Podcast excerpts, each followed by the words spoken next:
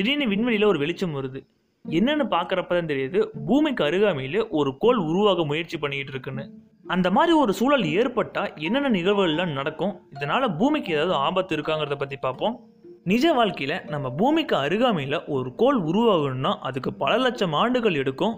முதல்ல ஒரு கிரகம் உருவாகிறதுக்கான அடிப்படை தேவைகள் என்னென்னா இந்த வாயு மேகங்கள் தான். ஒருவேளை இது சூரிய குடும்பத்துக்குள்ள நுழைந்து பூமிக்கு அருகாமையில் வந்தால் சூரியனோட புவியீர்ப்பு விசையின் காரணமாக இது வேகமாக சுத்தம் ஆரம்பிக்கும். இதன் தொடர்ச்சியாக இது கொஞ்சம் கொஞ்சமாக துகள்களாகவும் பாறைகளாகவும் மாறத் தொடங்கும்.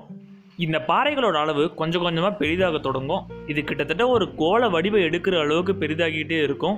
உருவான இந்த புதிய கிரகம் நம்ம பூமியோட அளவில் ரொம்பவே பெரிதாக இருந்தால் இது கொஞ்சம் கொஞ்சமாக நம்ம பூமியை அழிக்கிறதுக்கான வாய்ப்புகளும் இருக்குது அந்த விளைவிலிருந்து தப்பிக்கங்கிறது சாதாரண விஷயமா இருக்காது.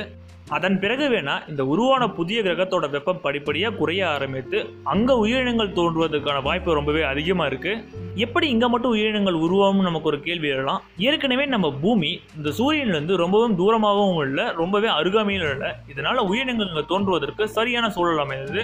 உருவான இந்த கிரகம் பூமி இருந்த இடத்துக்கும் ரொம்பவே அருகாமையில் இருக்கிறதுனால இங்கே உயிரினங்கள் தோன்றுவதற்கான வாய்ப்பு ரொம்பவே அதிகமாக இருக்குது ஆனால் இதை நினச்சி நம்ம பயப்பட தேவையில்லை. ஏன்னா இப்படி ஒரு விஷயம் நடக்கணும்னா அதுக்கு பல லட்சம் ஆண்டுகள் எடுக்கும். அது மட்டும் இல்லாமல் இப்படி ஒரு நிகழ்வு பூமிக்கு அருகாமை நடக்கிறதுக்கான வாய்ப்பும் கிடையாது. ஒருவேளை இப்படி ஒரு நிகழ்வு நடந்தால் என்ன நடக்கும் நீங்கள் நினைக்கிறீங்க? அதை பற்றியான உங்கள் கருத்தை மறக்காம கமெண்ட்ல சொல்லுங்கள்